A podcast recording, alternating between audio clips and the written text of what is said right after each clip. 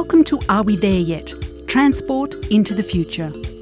This is a series of programs that look at current issues and developments and what they mean for the transport we need, we want, and what we can supply in the future. These programs are written and presented by David Brown. When the New South Wales Government in Australia held a Future of Transport Summit, one of the people they specifically invited to attend was Professor David Hensher. Professor Hensher is the founding director of the Institute of Transport and Logistics Studies at the University of Sydney. He is an internationally recognised authority in the transport and infrastructure field and is Australia's most cited transport academic. The summit had a focus on new technologies and what they might do for future transport solutions. Attendees were not just those who had a specific interest and experience in transport, but they also included a much wider range of people who were experts or had utilised technology in their own areas of interest. I asked David if it was important for governments to take on a much wider range of people and professions if we are to make the most of technology within the area of transport. Absolutely. Um, with this digital age, we've got to recognise that there's a, a, whole new set of players, including the existing ones in transport, that are going to throw a different light on opportunities that we have out there to deliver better services to customers.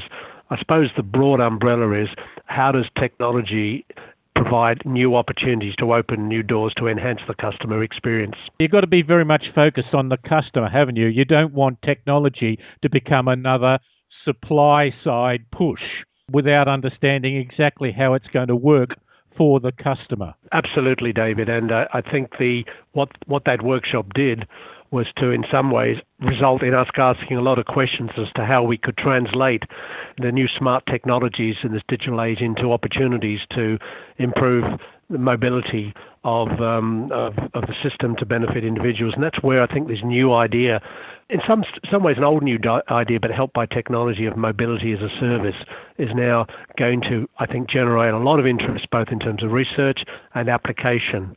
And we're starting to see it quite clearly in small chunks through things like Uberization of, of transportation. We'll talk a little bit about that, uh, not only in terms of cars, but also buses in the moment. You went to the first sessions, which had a number of keynote speakers, including uh, the co founder of Apple, Mr. Wozniak, Steve Wozniak. Was there some broad thinking there? Was there some visionary sort of stuff? There was. I think the biggest challenge is the timing of, of what might happen. I mean, you have on one extreme people saying that in the next five years people won't own cars, will have driverless cars, and you'll simply uh, use your smartphone to dial up a service and it'll be delivered the point to point idea.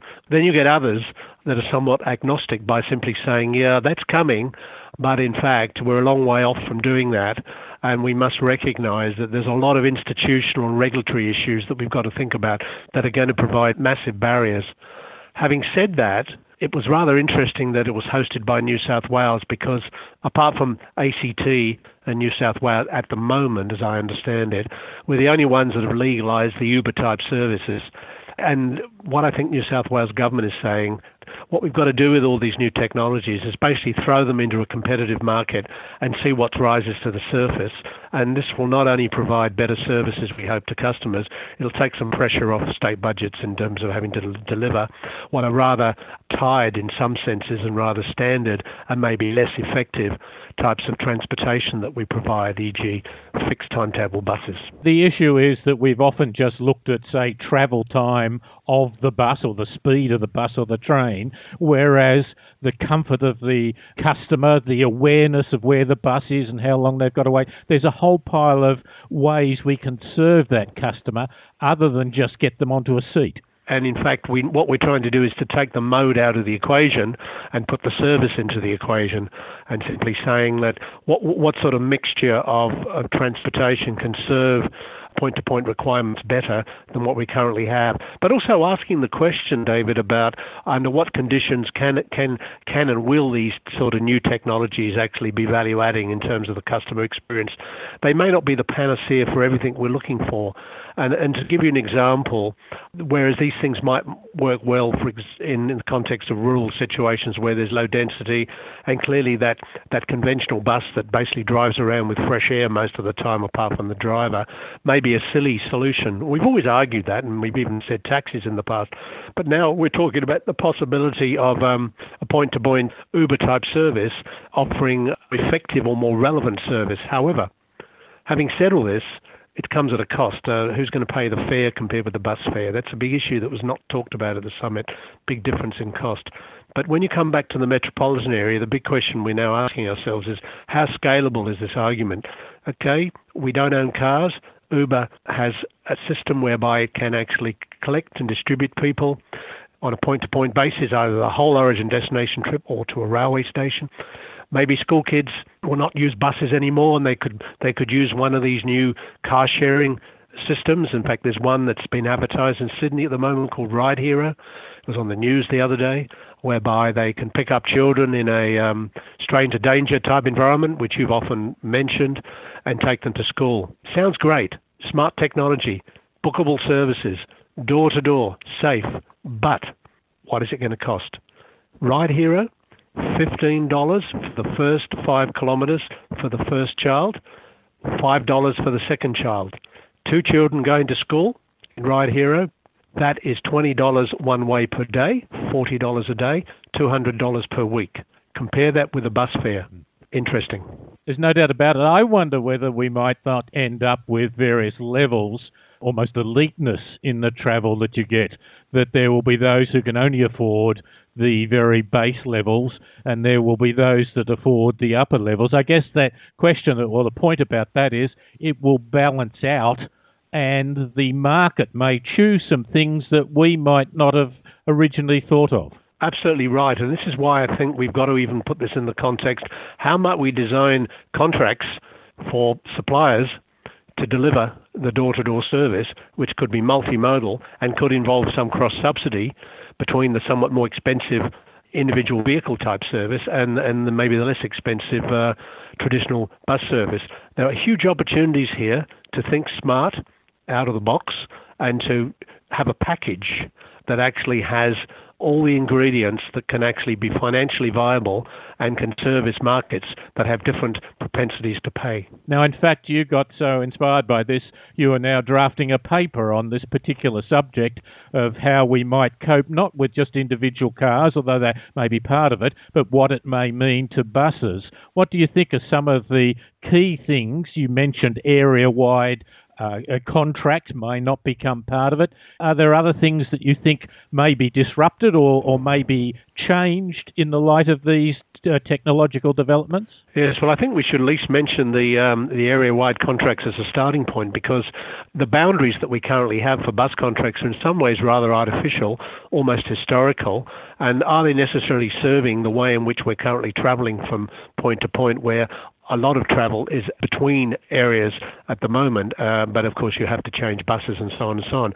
All right for school kids going to your local school, but you know there's a lot of long distance bus activity by school kids going to private schools, etc., etc. So I think the point is, to what extent is that very inefficient? And I've said in another context that actually, if you actually removed all the boundaries of, of the bus contracts in Sydney, which means the buses could operate wherever they want under a, a, an efficient uh, service delivery model, and there are many of those we could talk about, then you could actually reduce the number of buses that you need to do the job because, and I would say up to 20 to 30 percent.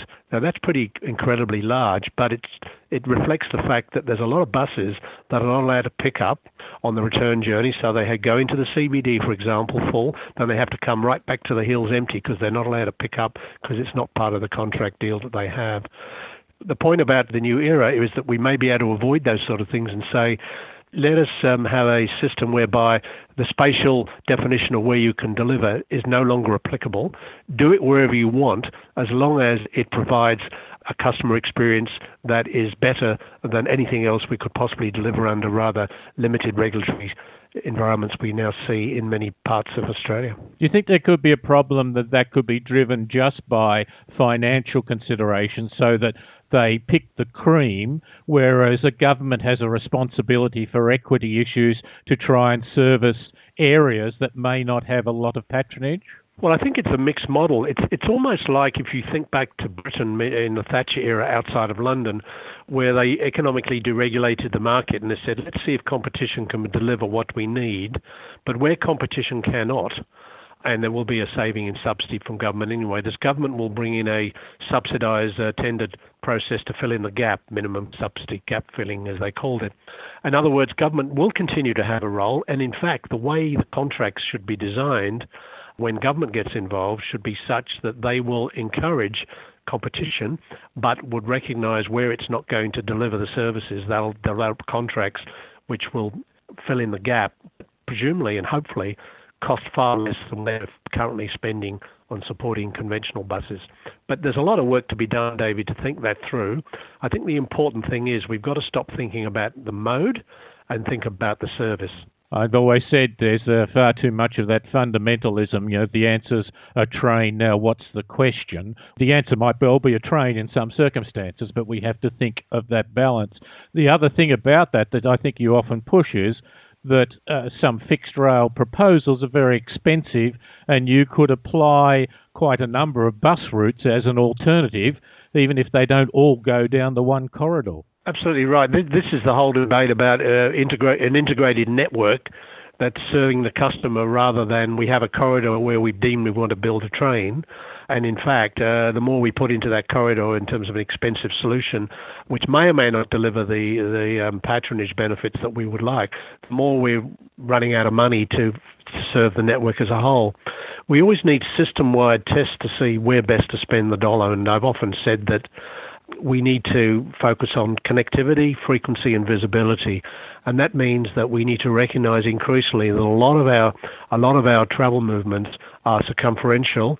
They're going between locations where a single corridor is not going to make much of, much of a difference, and we need to find ways in which we can service that growing population than simply forcing through investment, and often we're seeing it time and time again in Sydney, solutions towards the CBD rather than the cross cross city or circumferential solutions, which might end up with growing more patronage than what we are likely to get in some of these CBD focused solutions. I was at a conference today, and one of your colleagues was there uh, who's made a very valid point. We seem to be uh, judging projects based on one-off projects. And and if you do the maths in in any way you like, you can almost justify anything.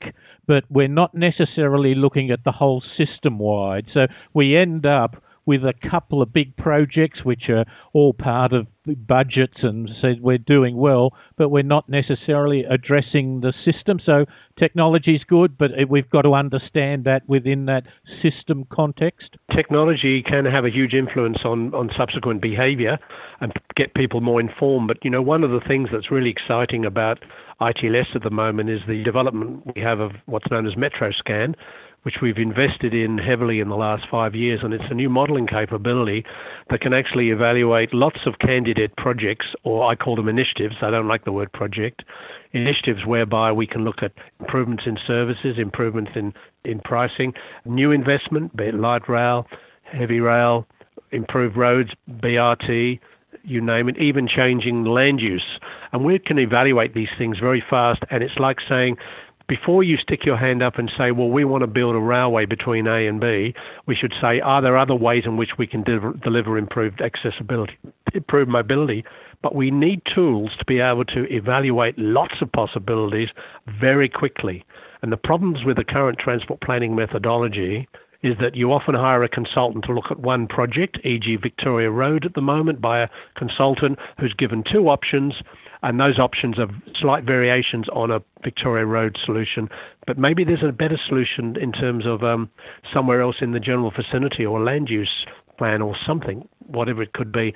And what MetroScan does, it can actually evaluate all these things within literally hours, not days, not months.